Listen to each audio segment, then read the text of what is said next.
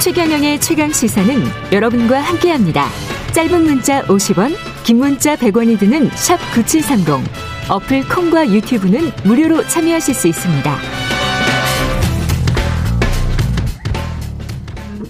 네, 국민의힘 당대표 선거 1차 컷오프 결과가 발표되면서 차기 당권 둘러싼 경쟁 더 뜨거워지고 있는데요. 1차 컷오프에서 큰 표차로 1위를 차지하며 돌풍의 주인공이 됐습니다. 이준석 국민의힘 전 최고위원 전화로 연결돼 있습니다. 안녕하세요. 네, 안녕하세요. 예, 여러 군데에서 지금 그 요청이 많죠. 인터뷰 요청이. 예, 좀 많이 오는 것 같습니다. 지금도 인터뷰 하셨을 것 같은데 예. 예비 경선 1위 일단 축하드리고요. 예. 예. 예상은 하셨어요? 글쎄요, 최근에 여론조사들이 어쨌든 그 지표나 이런 게 일관되었기 때문에 예. 그리고 저희 당 지지층에서도 제가 고른 지지를 받고 있기 때문에 예. 사실 그 여론조사가 상당히 비슷한 결과가 나올 거라는 예측 정도는 했습니다. 예.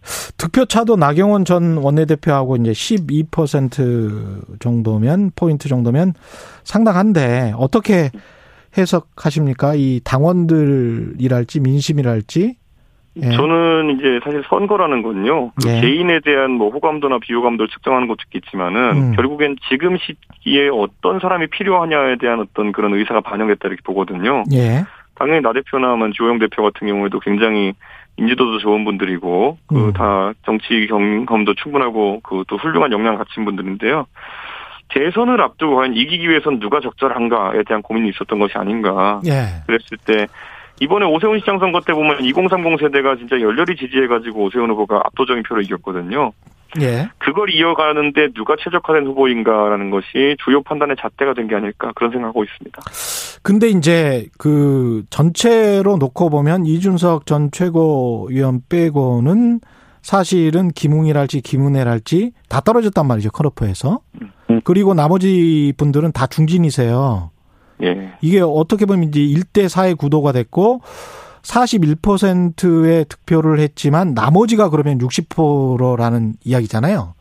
예. 예, 그게 어떻게 부담이 상당히 될 수도 있지 않습니까? 나중에 본선에서는. 어, 저는 뭐 정치적으로 항상 단일화라는 것은 어떤 선거사나 변수로 존재하지만요. 예. 단일화를 뭐 지금 같은 상황에서 했다고 했을 때 그게 예. 1 더하기는 2의 상황으로 나오지 않을 것이다. 저는 이런 음. 생각하거든요. 그래서 저는 뭐 그 부분은 어 다들 하실 테면 하셔도 됩니다. 그거는. 예. 제가 뭐 부담을 가지거나 이런 느낌은 아니고요. 예. 다만 그게 지금 아까 말씀드렸던 것처럼 음. 비전 경쟁으로 가게 됐을 때 제가 음. 내세우는 비전 그러니까 2030의 강한 지지세를 계속 이어나가겠다라는 비전을 이길 만한 비전이 그 단일화 과정에 나오면은 저보다 유리할 것이고요. 그게 음. 아니라 지금처럼 뭐 네거티브 한다든지 아니면 뭐 경험과 경륜 이 얘기만 반복할 것 같으면은 예. 큰 시너지 내기 어렵다 봅니다. 단일화 해라. 단일화 해도 자신 있다. 뭐 이런 말씀이시네. 꼭 예. 그렇게 오만하게 비춰지게 말씀하시면 안 돼요. 예, 그, 그, 그, 아니 아니에요. 예. 그 그런 건 아니고 대구 민심 그 어떠세요? 주말 사이에 이제 대구 갔다 오셨잖아요. 대구 같은 경우에도요 예. 이번에 많은 분들이 뭐 대구에서 대구 출신 뭐 주호영 후보에게 몰표가 가지 않을까 뭐 이런 예측도 있었고 음. 그냥 그 지금까지 전통적 구도였다는 그런 어, 이야기를 많이 나- 많이 나왔는데요. 예. 사실은 대구가 어느 곳보다도 정권 교체에 대한 열망이 그리고 세대 교체에 대한 열망이 가장 큰 곳이라는 걸 이번에 확인했습니다. 예. 그래서 이번에 뭐 대구 표심이라는 것이 저한테 절대 불리하지 않다 이걸 음. 확인하고 왔고요. 예. 저는 결과도 그렇게 나올 거라 봅니다. 광주에서 어제 그첫 어, 합동 연설회는 어땠습니까? 저는 어쨌든 뭐 예비 경선 1위를 하면서 국민들이나 아니면 그 당원들이 저에게 그 부탁하는 것은 음. 결국 비전과 미래로 승부해라 이런 것인 것 같았고요. 예. 제가 그 토론회를 보면서 깜짝 놀랐던 것이 아니 그 연설을 보면 깜짝 놀랐던 것이요. 음, 예. 제 앞 코너에 이제 그 홍문표 의원님께서 이제 연설을 하셨거든요. 예. 근데 홍문표 의원님이 아마 이번에 선거에 뛰어든 분 중에 제일 고령자이신데도 그렇습니다. 예. 굉장히 그 당 운영을 하는데 오랫동안 참여해서 그런지 음. 그 젊은 세대를 포섭하는 방안이라든지 예. 아니면 뭐 이런 당의 지형을 넓히는 안에 대해 가지고 굉장히 세세하게 이런 공약들을 밝혀주셔가지고 음. 제가 다음 순서인데 바로 홍문표 의원님 그 어, 공약이나 아니면 정책 이런 것들은 제가 음. 당대표가 되면 바로 배우고 흡수하겠다 이렇게 얘기할 정도로 준비가 좀 많이 되셨어요. 예. 저는 그러니까 그런 건설적인 그런 대화가 오가는 그런 연설회라든지 토론이 진행되면요. 저는 음. 다시 한번 그런 어떤 분위기가 타오를 수 있다 이렇게 봅니다. 지금 그 경륜 아까 말씀하셨지만 경륜을 걱정하는 일각의 시선에 관해서는 어떻게 보십니까? 그러니까 제가 이제 사실 원내 경험이 없다 요거 음. 하나 때문에 지적받고 있는 거거든요. 예. 근데 원내 경험이라 함은 지금 공교롭게도 그 범야권과 범여권에서 대선 지지율 1위 하고 계신 분들이 둘 다 원내 경험이 없어요. 예. 물론 다른 사회 경험은 충분하지만은. 음. 그래서 저는 원내 경험이라는 것이 뭐 대표는 원내 경험 있는 사람이 하면 안 되고 그리고 뭐 대통령 그러면 원내 경험 있는 사람이 해도 됐냐 그건 아니거든요. 그러니까 음. 저는 원내 경험이라는 것은 사람이 가질 수 있는 경험 중에 어, 한 가지일 뿐이고 예. 우리 당에서 당 대표와 원내 대표를 따로 두고 있는 이유가 그겁니다. 음. 원내 대표는 어, 원내 협상이나 이런 걸 담당하기 때문에 원내 경험이나 경륜이 중요하고요. 예. 당대표 같은 경우에는 당의 비전과 미래를 제시하는 것이 주 그 역할이다 보거든요. 예. 저는 김기현 원내대표와 소통하는데 아무 문제도 없고, 음. 김기현 원내대표께서도 어, 전혀 문제가 없다고 이미 공개적으로 밝히셨거든요. 예. 그렇기 때문에 그 부분은 앞으로 아무리 지적한다 해도 그 유의미한 지적은 아닐 것 같습니다. 근데 나경원 전 원내대표 같은 경우에 최경련의 최강시사에서도 직접 그런 이야기를 했어요. 유승민 후보 관련해서 특정 개파 측 후보를 지지하는 사람이 하면 이 통합에 도움이 되겠느냐 야권 단일화에 뭐 이런 이야기인데 어떻게 보십니까? 음.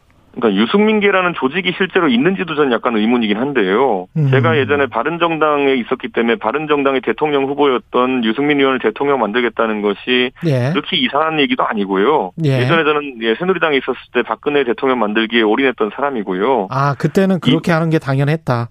이번에 예. 제가 당대표가 되면은 야권 음. 단일 후보를 꼭 만들 것이고요. 그 야권 음. 단일 후보가 되는 사람을 대통령 만들기 위해서 저는 밤잠 줄여가면서 일할 겁니다. 그러니까 저는 네. 그런 것들을 만약에 누, 구 대통령 당선을 위해 가지고 뛰었다라는 걸 개파 논쟁의 근간으로 삼을 것 같으면요. 예. 저는 뭐 그렇게 따지면은 나경원 후보나 주호영 후보는 친이계였고요. 예. 뭐 그런 식으로 이제 할 수 있는 안 하거든요, 원래 그런 거를. 예. 네. 그건 그냥 당인으로서의 자세직을 개파 논란으로 몰고 갈 생각이 없거든요. 음. 그래서 저는 그런 이야기는 안 나왔으면 좋겠고 그냥 웃자고 하는 얘기지만은 만약에 진짜 유승민 의원 주변의 사람들이 너무나도 조직적이고 너무나도 개파적으로 힘이 있는 곳이라 가지고 예. 아무 깜도 안 되는 진짜 이준석을 당 대표로 이렇게 밀어올리는 역량이 있다고 한다면요. 예. 도대체 그 개파는 뭐길래 유승민 의원은 그렇게 못 만들었습니까? 어. 그러니까 저는 오히려 진짜 그 유승민 계라면 유승민 대통령 만들기 위해서 그런 선거를 했었어야죠. 근데 지금 봤을 땐 그거는 어, 대중 지지를 봤을 때 유승민 의원이 그렇게 잘하고 있는 것 같지는 않거든요. 그러네요. 예. 그러니까 저는 이, 이게 개파 때문에 이준석이 이렇게 되고 있다고 인식하는 것 자체가 음. 저는 상황을 잘못 파악하고 있다 이런 생각입니다. 그 이준석 후보와 아마 이제 여러 논쟁을 많이 했었죠. 페미니즘 논쟁을 비롯해서 네. 진중권 전 동양대 교수 네. 이준석 전 최고위원으로 세대 교체가 되면 망한다. 음. 인터뷰에서 이런 이야기를 했는데 어떻게 네. 생각하세요? 그 원래 로마 교황청이나 이런 데 가보면은 예. 계속 그냥 나쁜 소리만 하는 역할을 가진 분들이 있어요. 그 데빌스 에드보켓이라고 예. 악마의 대변자 뭐 이런 거 있거든요. 예, 데빌스 에드보켓. 예. 그게 악마라서 그런 게 아니라요. 예. 그 가장 걱정하고 또 가장 또 또안 음. 좋게 생각하는 분들의 입장에서 최대한 경계할 수 있도록 여러 어, 제안을 주시고 조언을 음. 하는 역할일 텐데요. 최악의 시나리오를 상정하는 것 뿐이다. 그렇죠. 근데 예. 저는 뭐 진중근 교수가 하는 우려들 중에 타당성이 있는 것이라면 제가 참 그것을 회피하기 위해 노력할 것이고요. 예.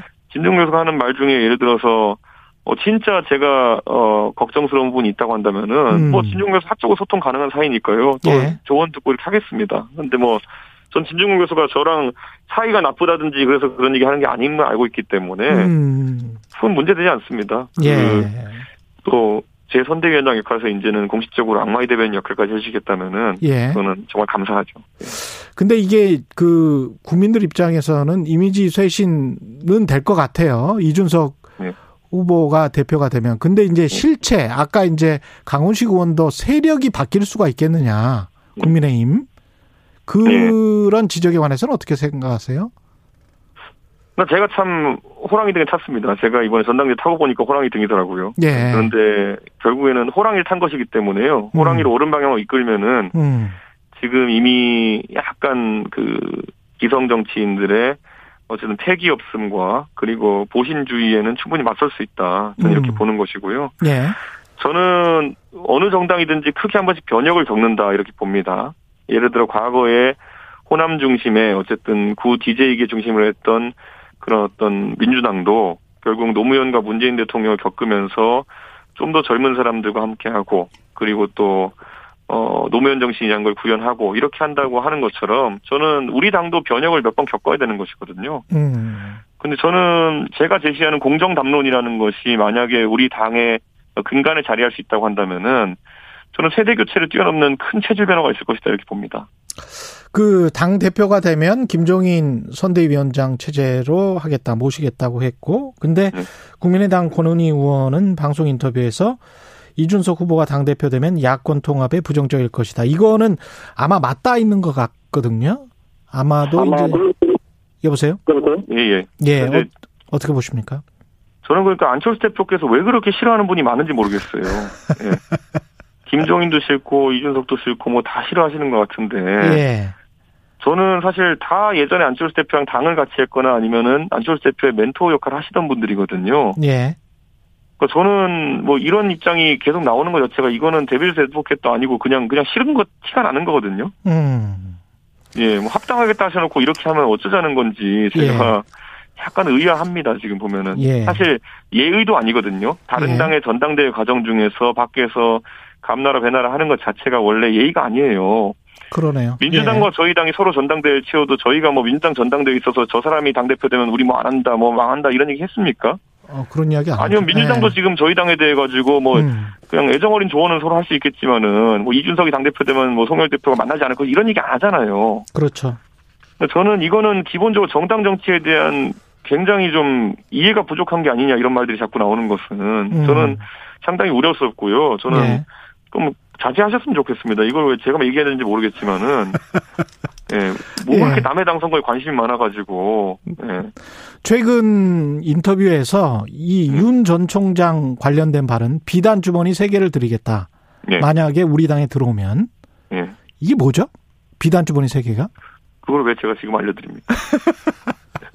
아니 그게 이제 그런데 이게 제가 뭐 세부적인 건 말씀드릴 수 없지만요. 예. 윤석열 종 총장이 예를 들어서 범야권 후보가 되고 싶다. 그리고 예. 국민의힘과 함께하고 싶다라 그러면은 음. 국민의힘이 굉장히 매력적인 정당이 돼야 되는데 그 중에 하나가 제가 봤을 땐 위기 관리 능력입니다. 예. 이번에 서울시장 선거에서 오세훈 후보에 대한 수많은 네거티브가 있었지만은 그에 대해서 받아칠 것은 받아치고 또 무시할 건 무시하고 이렇게 하는 위기 대응 능력이 오세훈 후보의 강점이었고 그게 당의 역량이거든요. 예. 그런 것처럼 윤석열 총장도 정치에 처음 참여하게 되면은 여러 가지 공격이나 이런 게 있을 수 있는데 그런 것에 대처할 수 있는 능력은 우리 당이 충분히 보유하고 있다. 예. 이건 윤석열 총장 특정인을 대상으로 한 게 아니라 우리 당에 참여하고 후보. 싶은 법약권 음. 주자에게는 누구나 제공할 기본 서비스입니다. 말씀 감사하고요. 이준석 국민의힘 전 최고위원이었고 당대표 후보였습니다. 고맙습니다. 네, 감사합니다.